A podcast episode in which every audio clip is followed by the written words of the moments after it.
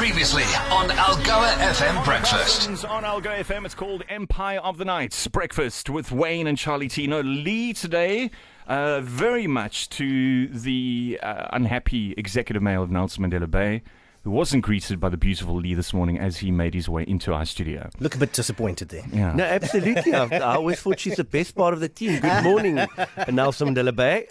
Okay, you're on your own now, man. All right, so yesterday we asked our listeners to submit questions related to service delivery or the lack thereof in NMB. So if you don't mind, I've got a couple of questions here for you that we need to get through. But before we do that, um, I, I have a question for you, and I know it's something you want to talk about, but I don't have a, a great understanding of this, and I'm pretty sure that a lot of the listeners don't. We see it in, in you know advertised on social media in the papers. We get the messages. IDP. What is that? Why is it so important for me as a resident of NMB to participate in, in these meetings? So the IDP it uh, stands for Integrated Development Plan, and um, I think the best way to explain it is to say that it's council's business plan, and it dictates how um, council will develop the municipality and its respective wards and your neighbourhood over the next couple of years. So we we draft a, a master RDP every five years, and then every year um, we have to update it, and it informs the budget. Um, your budget essentially then becomes your RDP numbers. So it's very very important that you actually um, you know know what is written in the RDP, especially relating to um, your specific area, and we call for submissions from um, from the public um, uh, to be included in the IDP. And uh, you know, in the past, uh, we've seen instances where where all comment wasn't included in the IDP, and we really really want to um, give. Um, public participation, um, well, have a proper public participation process uh, regarding the IDP. So it's very important for us to get all the input from from our residents, and it's fairly easy. Uh, we've got a whole uh, series of meetings that started uh, from last night over the next uh, couple of weeks. Um, you can find out when the closest one will be hosted um, uh, close to your ward or in your ward on the municipal um, uh, or on the municipal Facebook page or on your uh, local ward councillors page. Um, but then, if you can't make it to a meeting, you can either send us an, a, an email with your input, and that's um, you can send that to RDP office at mandelametro.gov.za. IDP office at mandelametro.gov.za. And then you can also go to the uh, NMB app. Um, the NMB app, very useful tool. Um, you can go on there and go to public comment and then just click RDP input and you can quickly give your input there. Very important to have your say. I mean, I always say don't uh, take your future into your own hands. And uh, by commenting on the RDP and saying how you want your area to develop, you're doing just that. So don't just allow um, your future to be dictated to by a bunch of politicians uh, sitting in a council chamber. Have your say. It belongs to you. The city is yours, and uh, and you essentially the shareholder of the municipality. We are just managing it for you. A couple of messages coming through with regards to service delivery, Mr. Mayor. Uh, Julian says, uh, Mr. Mayor, when are the streetlights on the N2 coming into uh, PE from both sides going to be um, repaired and working? Also, uh, the bushes and trees growing through the uh, Armco barriers uh, on the N2 over the road going to be cut. What's that happening? Sorry, I'm going to interject because that's one thing I've seen, particularly on the N2 coming into PE, also leaving PE towards Blue Water Bay side. It's looking messy at the moment. There's a lot of you know uh, vegetation that's actually growing into the road. Okay, so um, it's actually one of um, my big concerns at the moment, and there's a bit of a I don't want to say a bit of a standoff between, especially my office and Sanral, but the N2 is is uh, managed by Sanral together with the R75, and, and in my opinion, they're in a terrible state. Um, you know, uh, crash barriers aren't uh, replaced after they've been damaged. We, we've seen how number of um, uh, traffic lights have been out forever, and even the the um, the road reserves aren't being cut and maintained. And I've written some some letters to Sanral. I've requested uh, a, a second follow up meeting after our initial meeting discussing this matter. The the streetlights, however, on the N2 is our responsibility. That's not Sanral's responsibility. So just to get, come to the specific query, um, we've replaced um, sections of the cable three times already um, over the last. Uh, four or five months, um, and every time it gets vandalized, we now trying to come up with an innovative solution, and that innovative solution uh, will be facilitated by my colleague Lance Grootboom, MMC for uh, for electricity and energy, uh, where we are going to try and get uh, an alternative supply uh, for electricity uh, for sections of this road. Remember um, why our cables are getting vandalized. Uh, it's already overhead. It's not. It's not uh, uh, trenched. Yeah. Uh, to try and prevent cable uh, theft. I was about to say that now. It's already yes. overhead, and even that's so ideally, what we would yeah. want to do, and and some of the listeners might be horrified, is we actually want to leave those lights on twenty four seven because it's cheaper for us to pay the electricity than to replace the electrical cable every couple of weeks. Um, every uh, section of cable between um, uh, two street lights cost us on average but anything between five to ten thousand rand mm. to replace. So you can imagine if you have to replace a kilometer of cable, what that costs us. Mm. We can't continuously do that. So we have to find innovative solutions. And our cables are, are normally targeted when there's not, not electricity yeah. in them. So during load shedding. Uh, if, if why is it not live? Yes, if yeah. it's live, then nobody will be able to tamper with it because they'll get electrocuted. So yeah. th- that's the plan. If we can facilitate it, and we're currently investigating it.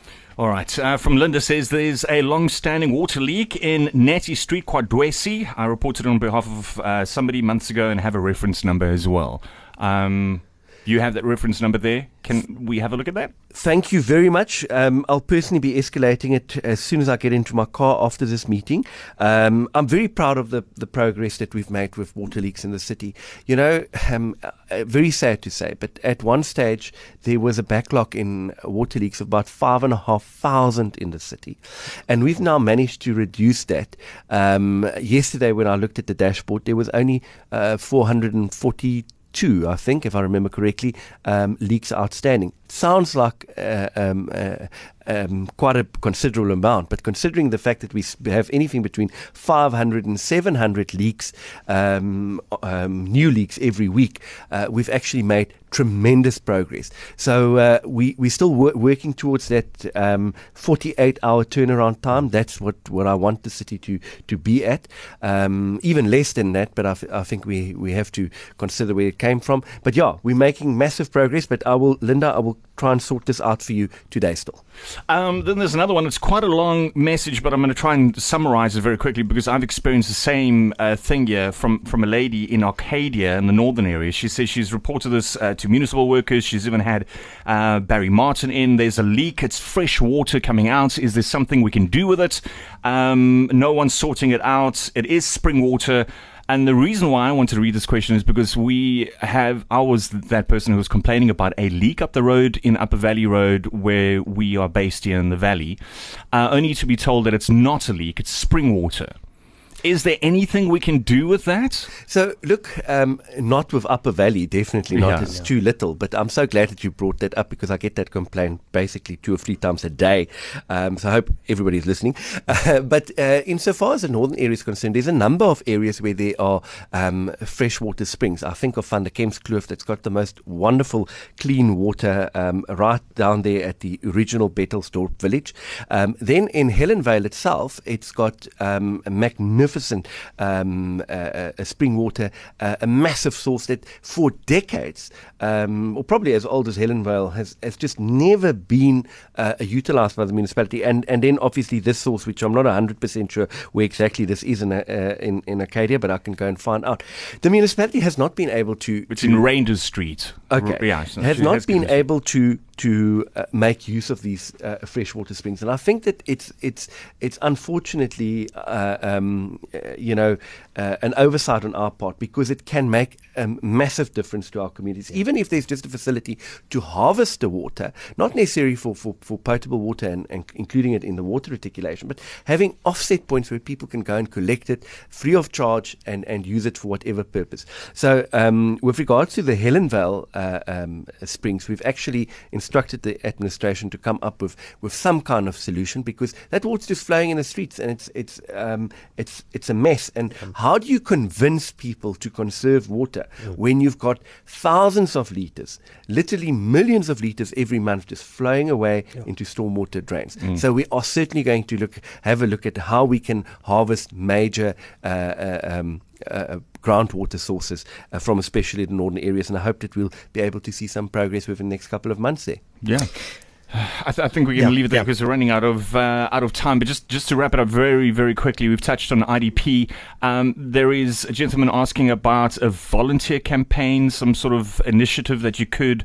Uh, do every single week or monthly to encourage people to fix potholes and speed bumps. I know that you have been doing something similar, So- sweeping streets, etc., etc. Yes, so I, I want to make it clear. I've, I, I think I'm on record saying how broken this administration is and what we're doing to fix it.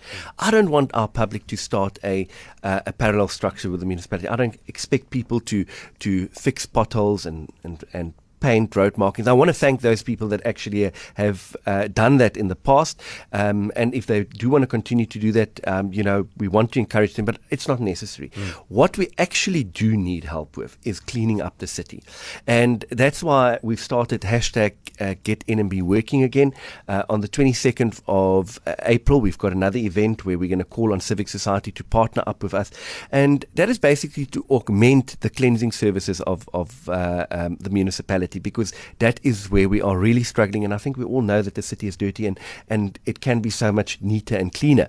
So uh, we've also, as a municipality, made a couple of additional uh, millions available um, to start with an extensive clean cleanup campaign um, where we're going to augment litter picking and um, ordinary um, solid waste removal services uh, to just try and, and, and clean up Nelson Mandela Bay uh, so much quicker. But uh, and that's also going to be coupled with a um, a, a public awareness campaign because I really believe that cleanliness, cleanliness is next to godliness, as we were all raised, and I just cannot accept that the city is so dirty and that people don't care about it. So, yes, on the 22nd of, of April, we are going to ask civic society to partner up with us again. Hashtag Get NMB Working again. Uh, partner up with with teams at the office or with your family and clean up just in front of your, your own house, or in front of your business.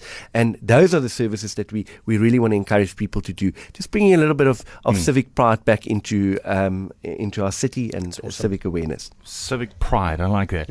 All right. Executive Mayor for NMB, uh, Retief Odendaal, thank you for joining us on Algoa FM Breakfast this morning. Thank you very much. Always a pleasure. Algoa FM Breakfast is the business.